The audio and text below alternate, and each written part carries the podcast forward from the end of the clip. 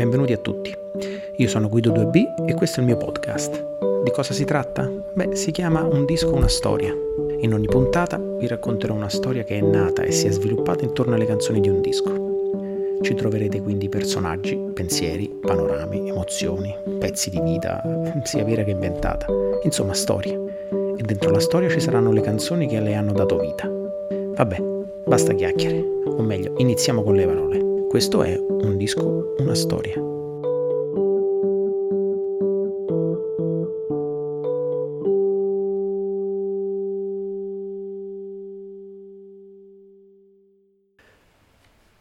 Erano giorni che Sergio usciva di casa presto la mattina, quando ancora la città dormiva e le strade erano illuminate dai lampioni e da un misero pallore nel cielo. Infagottato nel suo cappotto verde, con la faccia assonnata, nascosto dalla sciarpa di lana e dallo zucchetto fatto dalla nonna, accendeva la sua lambretta bianca, che stentava ad andare su di giri, anche lei presa alla sprovvista in quella notte ancora non finita. Il tragitto era sempre lo stesso. San Giovanni, via Merulana, Santa Maria Maggiore, attraversava via Nazionale, piazza Barberini e su per via Veneto, fino all'ingresso di Villa Borghese Lì parcheggiava e con un breve tragitto a piedi si fermava all'incrocio tra via di Porta Pinciana e via del Muro Torto. Si sedeva su un basso muretto, faccia al verde del parco, respirando a pieni polmoni e cercando di ricordare il dolce piacere del sonno lasciato poco prima tra le lenzuola. Si portava da leggere Pasolini, Gadda, Maupassant, libretti sgualciti, un po' dalle piccole tasche del cappotto e un po' dalle tante mani che prima delle sue li avevano maneggiati, per poi lasciarli alla bancarella, dove lui, per 1500 lire l'uno, li aveva comprati. Leggeva e aspettava. Alzava lo sguardo solo quando alla sua sinistra sentiva un rumore di ferraglia un cancello che si apriva e faceva uscire ora una giovane signora con un cane dal pelo lunghissimo, ora due anziani con guanti e cappelli di pelliccia. Passavano le mattine e quando il sole era abbastanza alto da stiepidire l'aria, si alzava, si puliva il cappotto sul sedere, a forza si rimetteva il libro in tasca e se ne andava.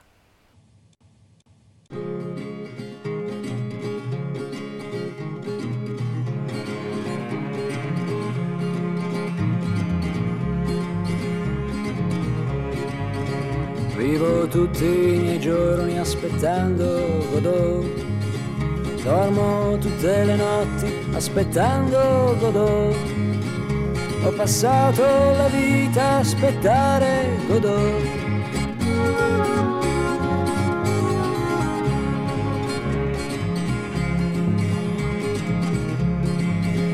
Nacqui un giorno di marzo o d'aprile, non so mia madre che mi allatta è un ricordo che ho, ma credo che già in quel giorno però, invece di papà io aspettassi Godot.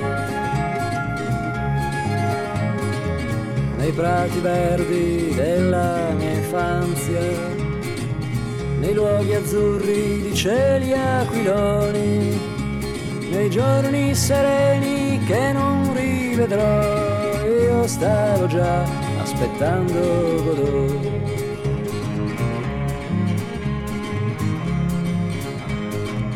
L'adolescenza mi strappò di là e mi portò ad un tavolo grigio dove fra tanti libri però invece di leggere aspettavo Godot.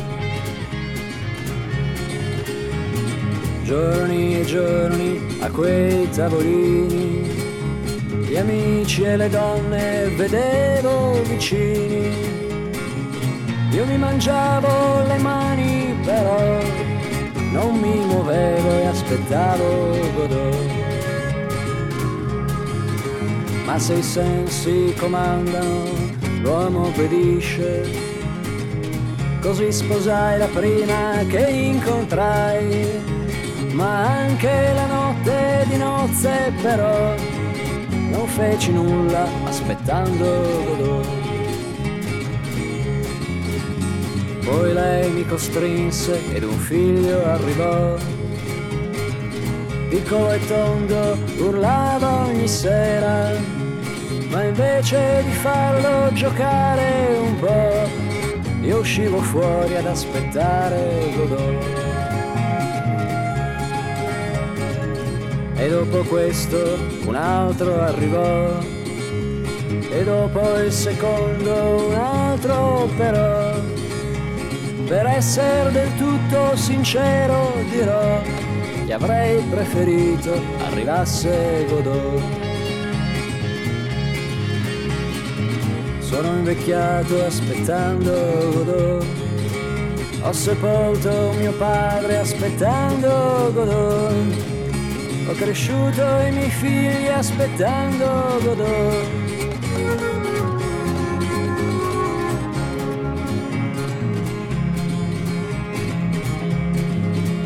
Sono andato in pensione dieci anni fa ed ho perso la moglie acquistando in età. I miei figli sono grandi e lontani, però io sto ancora aspettando Godot.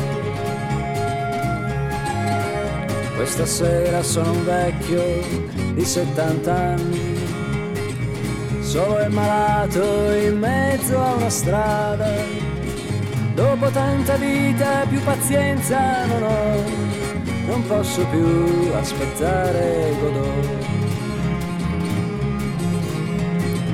Ma questa strada mi porta a fortuna, c'è un pozzo laggiù che specchia la luna, è buio profondo e mi ci butterò senza aspettare che arrivi Godot. Pochi passi ci sono davanti, ho il viso sudato e le mani tremanti. È la prima volta che sto per agire senza aspettare che arrivi Godot. Ma l'abitudine di tutta una vita ha fatto sì che ancora una volta per un momento io mi sia girato a vedere se per caso Godot era arrivato.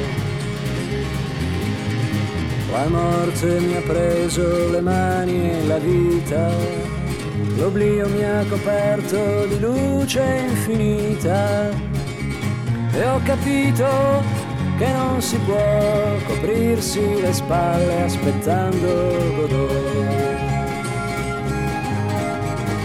Non ho mai agito aspettando Godot, per tutti i miei giorni aspettando Godot. E ho incominciato a vivere forte, proprio andando incontro alla morte. Ho cominciato a vivere forte, proprio andando incontro alla morte.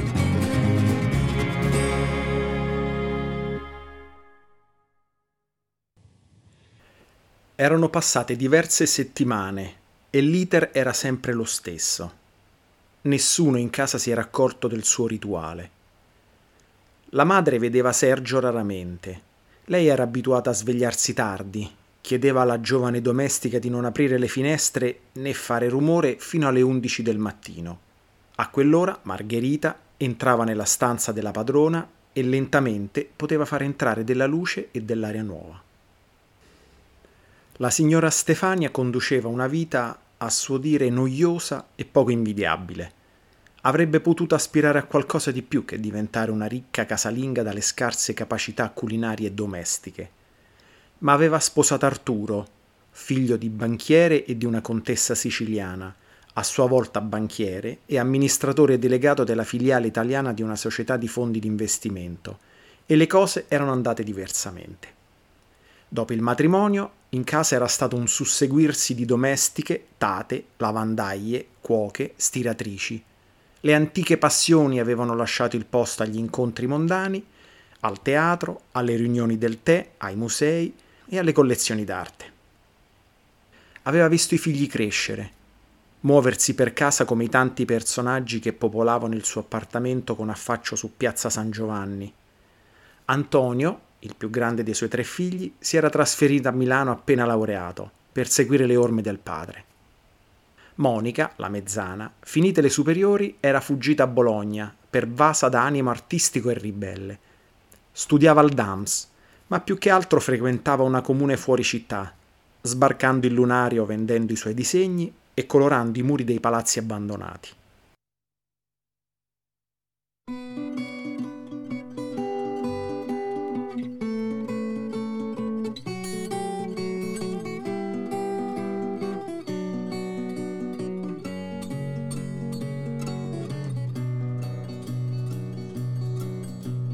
Vecchia piccola borghesia, per piccina che tu sia, non so dire se fai più rabbia, pena, schifo o malinconia.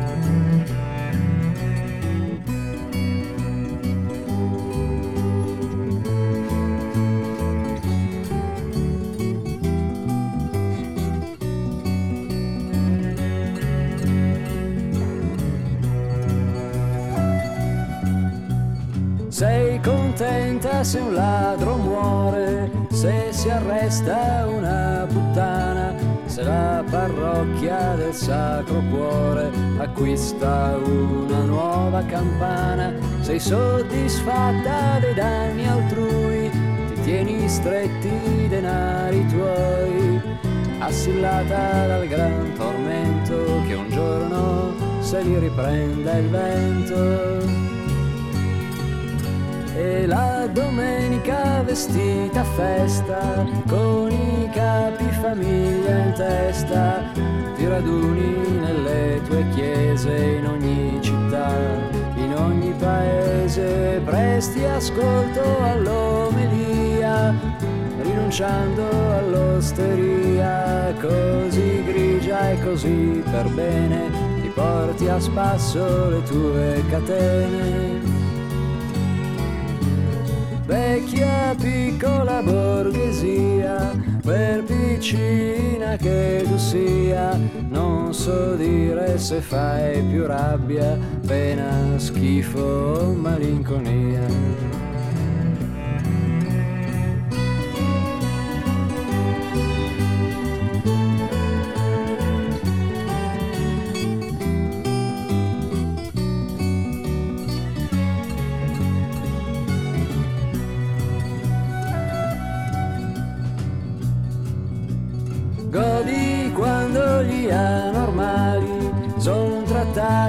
Da criminali, chiuderesti in un manicomio tutti gli zingari e gli intellettuali, ami ordine e disciplina, adori la tua polizia, tranne quando deve indagare su di un bilancio fallimentare. Sai rubare con discrezione, meschinità e moderazione, alterando bilanci e conti, fatture, bolle di commissione. Sai mentire con cortesia, con cinismo e vigliaccheria. Hai fatto dell'ipocrisia la tua formula di poesia vecchia piccola borghesia, per vicina che tu sia, non so dire se fai più rabbia, pena, schifo o malinconia.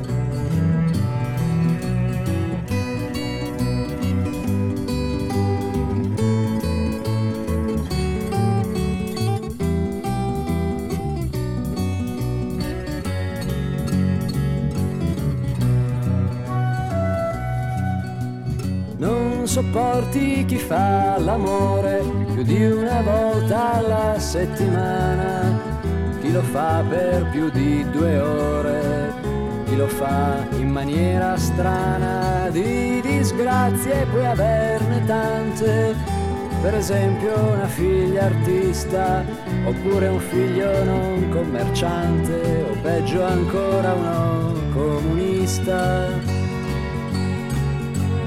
sempre pronta a spettegolare in nome del civile rispetto, sempre lì fissa a scrutare un orizzonte che si ferma al tetto, sempre pronta a pestare le mani a chi arranca dentro a una fossa, sempre pronta a leccar le ossa al più ricco e dai suoi cani vecchia piccola borghesia, vecchia gente di casa mia, per piccina che tu sia, il vento un giorno ti spazzerà via.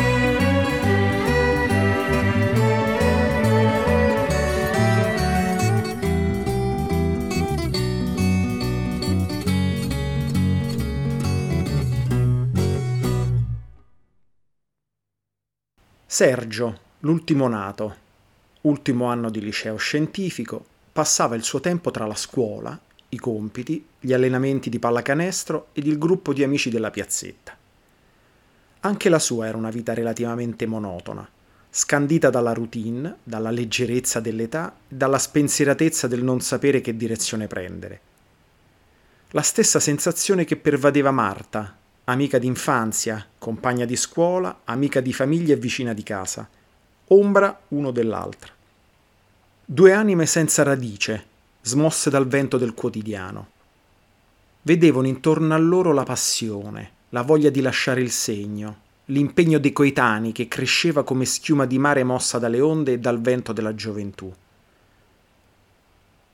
vedevano la luce sui volti degli altri ragazzi, illuminare i sorrisi, le parole, le idee tirate fuori alle riunioni in aula magna o in mezzo alla strada, di fronte al bar sotto casa. Vedevano la luce, sentivano il calore, il vibrare dei nervi sotto i loro vestiti. Vedevano chi riusciva a catalizzare l'attenzione dei presenti, chi, con voce certa, spiegava i motivi, mostrava la direzione, giustificava i comportamenti.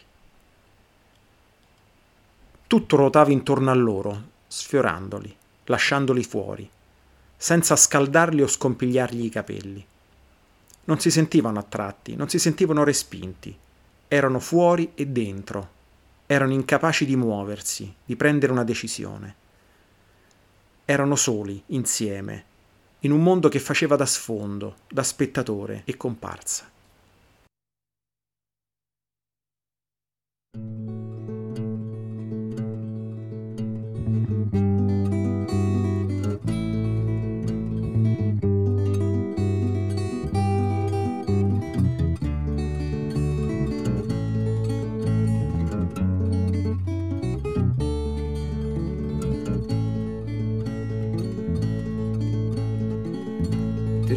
Ricordi, Michelle, dei nostri pantaloni corti, delle tue gambe lunghe, magre e forti, e della rabbia che mi davano correndo tutti i giorni un po' più svelte delle mie. Ti ricordi, Michelle, dei nostri soldatini morti, nella difesa eroica dei bastioni? e seppelliti in una siepe con onori militari inventati lì per lì. Ti ricordi Michel del banco nero in terza fila che ascoltò tutte le risate di due bambini che vivevano in un sogno che non si ripeterà. Ti ricordi Michel?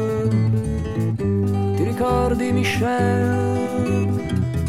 Ti ricordi Michel? Ti ricordi Michel? Ti ricordi Michel che a me piaceva Garibaldi? Ma tu dicevi che era un buffone e che senz'altro non poteva sostenere il confronto con il tuo Napoleone. Ti ricordi, Michel, di come ti prendevo in giro per l'R moscia che ti era rimasta? Solo ricordo della Francia e della tua prima casa, dei tuoi amici di lassù.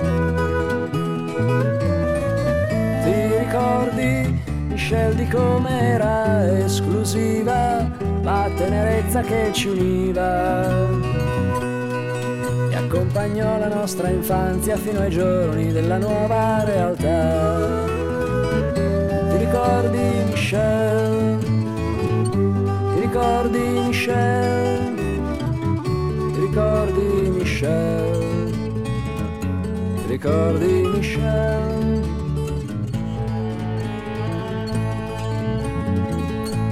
Ricordi, Michel, di come a me dispiaceva quando parlavi sempre di ragazze e delle voglie che avevi con due occhi un po' sottili che non conoscevo più. Ti ricordi, Michel, di quando i miei capelli corti ti davano fastidio e dicevi che se non la piantavo di fare il bambino tu con me non ci saresti uscito più. Ti ricordi, Michel, quel giorno che facemmo a pugni tornando a casa dalla scuola? Con la cartella appoggiata a una colonna, due passi dal palto.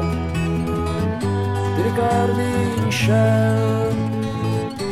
ricordi Michel? Ti ricordi Michel? Ti ricordi Michel? Ti ricordi Michel il giorno che morì tua madre? Che tu piangevi tanto che anche il cane che ti voleva così bene non aveva il coraggio di avvicinarsi un po'. ricordi, Michel che tristi erano quei giorni, io non sapevo proprio cosa dirti e che confusione avevo in testa e che stupore sul tuo viso e che voglia di partire. Ti ricordi, Michel, quei due saluti alla stazione e i lacrimoni venir giù? Quando la macchina comincia a far pressione, tu dovresti salir su. Ti ricordi, Michel, che fretta che avevano tutti di far partire la vettura?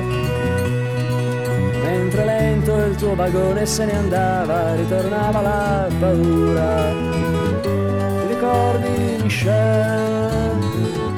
Ti ricordi, Michel? Ricordi Michel? Ti ricordi Michel?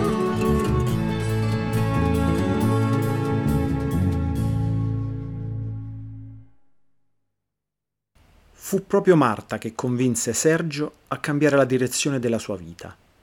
Fu lei che gli spiegò perché dovevano fare quel passo. Lo fece con parole solide, coinvolgenti, serie non l'aveva mai vista così coinvolta, così determinata. Quelle parole non sembravano nemmeno sue, ma lei donava loro verità e leggerezza. Dove aveva preso quella convinzione? In quale spicchio di vita in cui lui era stato assente? In quale gruppo di persone o momenti quotidiani? Fu allora che capì che la loro vita non era stata una sola, ma due, diverse, con tanti momenti in comune, ma anche tante zone nascoste. Fette di vita dove la luce del suo sguardo non era mai arrivata, né il suono della sua voce aveva mai risuonato.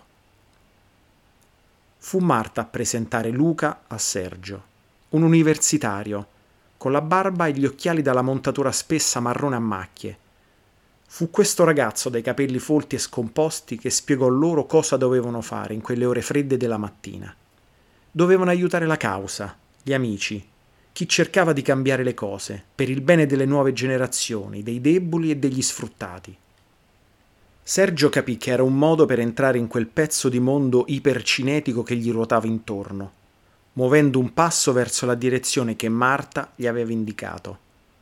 Lei si era mossa e lui l'aveva seguita, ombra di ombra, come era sempre stato nei pensieri di lui. E fu così che le mattine lo vedevano su quel freddo muretto a leggere, alzando gli occhi al suono di metallo alla sua sinistra.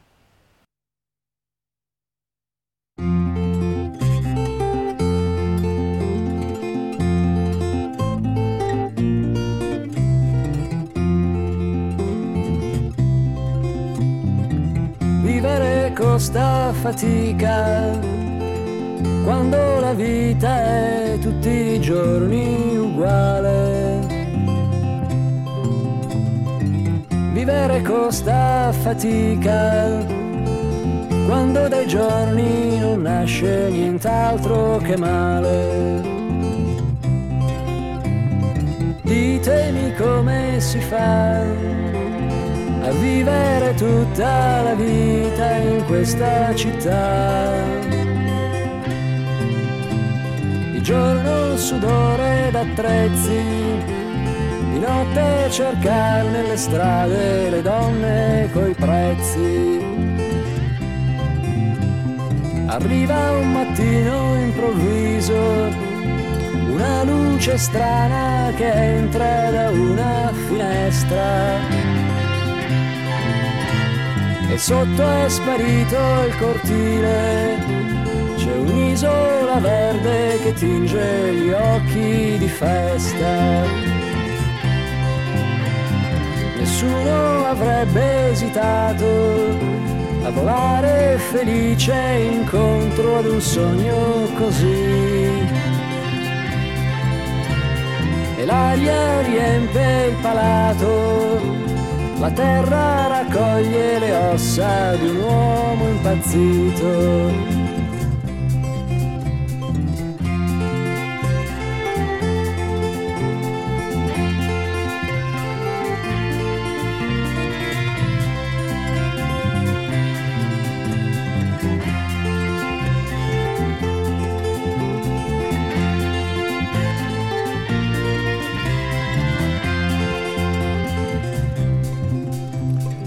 chiamano pazzo perché ho sempre in mente di andarmene dalla città,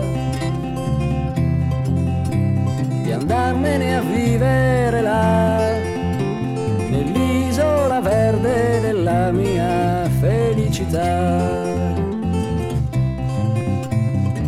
Laggiù mi aspetta Maria la donna che ho sempre sognato e non è stata mia.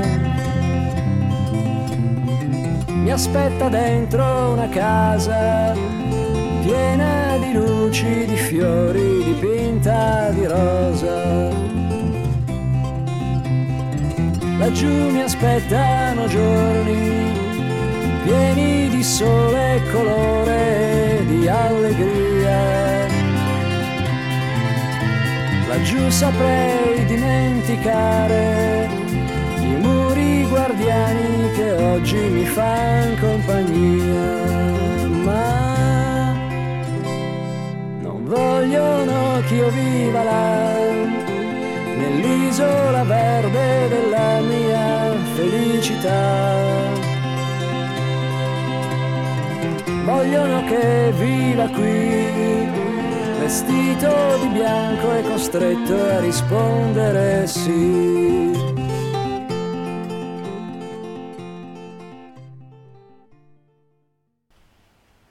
Non doveva fare null'altro che alzare gli occhi dal suo libro, guardare verso quel suono stridulo e chi lo aveva generato, aprendo il cancello metallico. Non fece nulla fino a quella mattina di aprile, in cui alzò lo sguardo dal conte di Montecristo per vedere un signore dal cappotto scuro e l'ombrello in mano che usciva dal cancello. Aveva una sigaretta in bocca ed un borsello a tracolla. Era l'uomo serio e stanco che settimane prima gli aveva fatto vedere in foto Marta. Con la sua bella voce da ragazza gli aveva chiesto di chiamarla quando il Signore fosse uscito di casa, nient'altro. E lui la chiamò, dalla cabina dall'altra parte della strada, facendo il numero a memoria come milioni di volte aveva fatto prima, per parlare dei loro pomeriggi in piazzetta o per ridere delle mattinate noiose passate a scuola. Quella volta però la sua voce era ferma e fredda. Disse solo che l'uomo era uscito. Sentì la voce di lei salutarlo come prima di una partenza. Riagganciò con l'immagine del viso di lei senza luce negli occhi, come sulle foto sulle tombe dei nonni. Pochi secondi ed il silenzio tornò a circondare la sua vita il mondo sembrò rimettersi in moto intorno a lui e si sentì nuovamente fuori da quello spettacolo. Tornò ad essere quello di prima, dalle giornate sempre uguali, segnate dalla normalità e dall'incapacità di raccogliere i momenti quotidiani con la mente e con le mani, senza sentire la pressione della vita sui polpastrelli, già dimentichi del freddo della cornetta del telefono appena lasciato.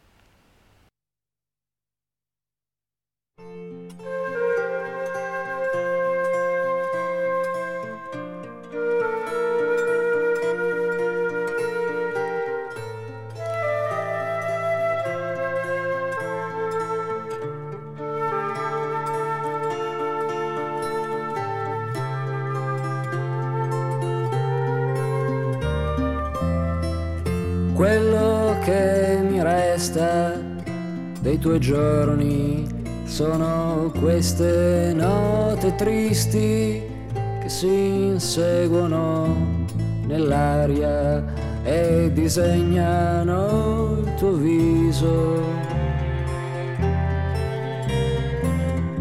Quello che mi resta dei tuoi giorni è quell'ultimo sorriso regalato un momento prima di andare via. Quello che mi resta dei tuoi giorni è solo la malinconia. quello che mi resta dei tuoi giorni è la smania di uscire anche se so che non c'è nessuno fuori che mi aspetta. Quello che mi resta dei tuoi giorni è la fretta di riuscire a dormire ogni notte senza ripensare a te. Quello che mi resta è il ricordo dei tuoi baci su di me. Quello che mi resta dei tuoi giorni è il rimpianto disperato di non averti fermato quando stavi andando via. Quello che mi resta dei tuoi giorni sono le parole dolci che mi riempono la gola e che oramai non posso dirti. Quello che mi resta dei tuoi giorni è il desiderio di riaverti. Quello che mi resta dei tuoi giorni è il nulla del tuo scarno addio senza parole, senza baci, come se fosse normale. Quello che mi resta dei tuoi giorni è la triste sicurezza che non mi è mai importato nulla di chi di noi avesse torto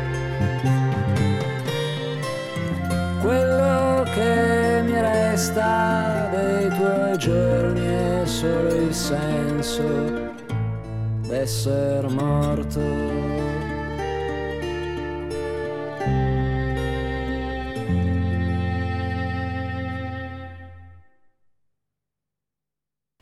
Dopo quella telefonata non sentì più Marta, non la vide più. Niente più cene di famiglia o incontri casuali per strada o a scuola in mezzo alle facce dei loro amici. Nessuno chiese di lei, come se si fossero tutti dimenticati del suo nome, del suo viso, delle sue chiacchiere volatili da ragazza. Forse era stata solamente il frutto della sua immaginazione, dei suoi vividi sogni da ragazzo solitario e taciturno. O forse tutti sapevano, ma non ne volevano parlare, per vergogna. Come per non ritornare su penosi ricordi, macchie scure su vite immacolate. Anche lui taceva, cercando giustificazioni a quel silenzio. Poteva essere partita, seguendo la famiglia da qualche parte in Italia, o poteva aver deciso di fuggire, lasciando la vita agiata e protetta della casa, due piani sopra la sua. Ma lui sapeva che le cose non stavano così e si rattristava a quel pensiero. Aveva visto il giovane viso di lei al telegiornale della sera. Avevano citato il suo nome, insieme a quello di altri tre ragazzi, anche loro con il bel volto in mostra. Il giornalista disse che erano morti in uno scontro a fuoco con la polizia, accorsa per sventare un assalto ad un giudice, anche lui con la faccia ben in vista sullo schermo. L'immagine della madre con la mano sulla bocca, al suo fianco, davanti alla tv, non riuscì a scuoterlo. Né riuscì il brontolio del padre che scosse la testa prima di finirsi il suo bicchiere di vino rosso e ad accendersi la pipa. Margherita già stava sparecchiando e raccogliendo la tovaglia, quando una lacrima gli scese lungo la guancia.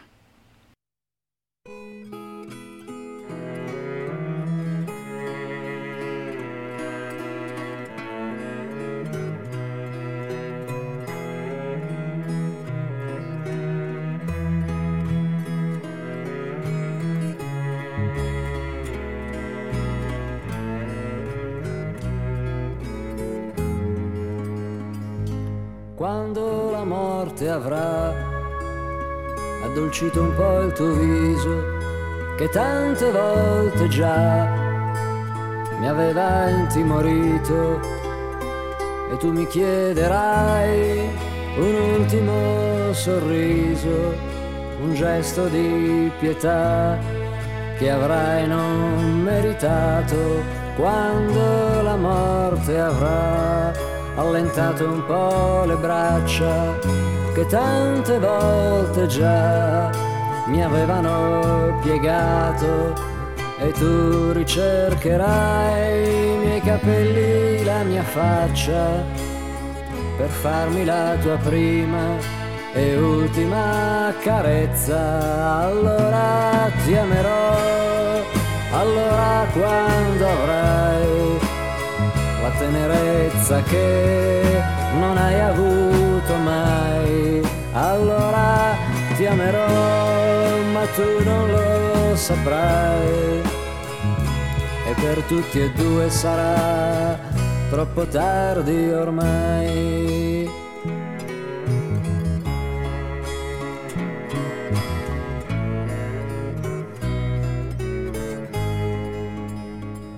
quando la morte avrà fatto abbassare gli occhi che tante volte già mi avevano ferito col disprezzo di chi non ha mai chiesto aiuto. E tutto ciò che ha se lo è costruito quando la morte avrà disperso i tuoi discorsi che tante volte già mi avevano mentito e la sincerità del tuo nuovo silenzio potrà farmi scordare di averti mai sentito. Allora ti amerò, allora quando avrai l'umiltà che non hai avuto mai,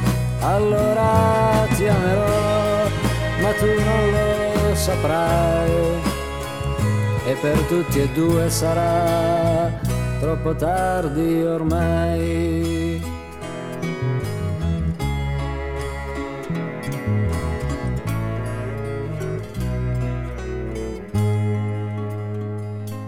Quando la morte avrà scacciato la paura che per tutta la vita è stata concubina e avrà fatto di te il più grande di noi, l'eroe che si rallegra della guerra vicina quando la morte avrà sconfitto il compromesso cui la meschinità ti aveva condannato e il lampo dei tuoi occhi si mostrerà contento di vivere da uomo almeno un momento, allora ti amerò, allora quando avrai il coraggio che non hai avuto mai,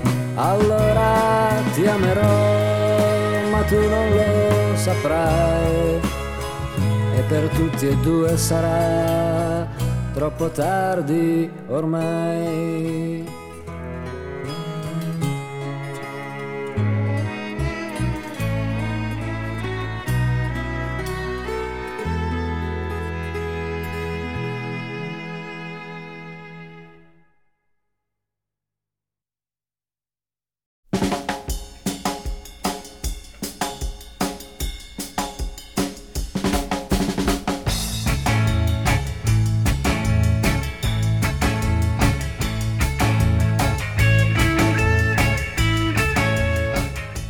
Eccoci qui. Anche questa storia e questo disco sono finiti e con loro la prima serie di questa mia avventura. Spero di cuore che il podcast vi sia piaciuto. Se sì, mi raccomando, iscrivetevi sul vostro canale di streaming preferito e cliccate il tasto seguimi o sul cuore o sulla stellina, il pollicione, insomma, qualsiasi cosa trovate cliccabile, in modo da rendere visibile il vostro apprezzamento per un disco, una storia. E se posso chiedervi di più, condividete i link del podcast sui vostri canali social. Più siamo e maggiore la possibilità di andare avanti. Volete lasciarmi commenti o suggerimenti sui dischi o sulle canzoni che vi piacerebbe ascoltare? Potete farlo scrivendo alla mail un disco una storia chiocciolagmail.com. Cercherò di rispondere a tutti. E se poi vi fosse venuta una voglia insana di comprarvi il CD o il vinile che avete appena ascoltato, o magari volete fare un salto sul vostro servizio di streaming preferito per riascoltare a loop tutte le canzoni, nessun problema. Trovate tutti i credits dei brani ascoltati e delle sigle di testa e di coda sui dettagli delle varie puntate del podcast, quindi dateci un'occhiata. Ora vi saluto, grazie ancora per aver seguito questa mia pazzia. Ciao da Guido 2B e se volete ci ritroveremo presto per una nuova stagione di Un disco, una storia. Alla prossima. Ciao.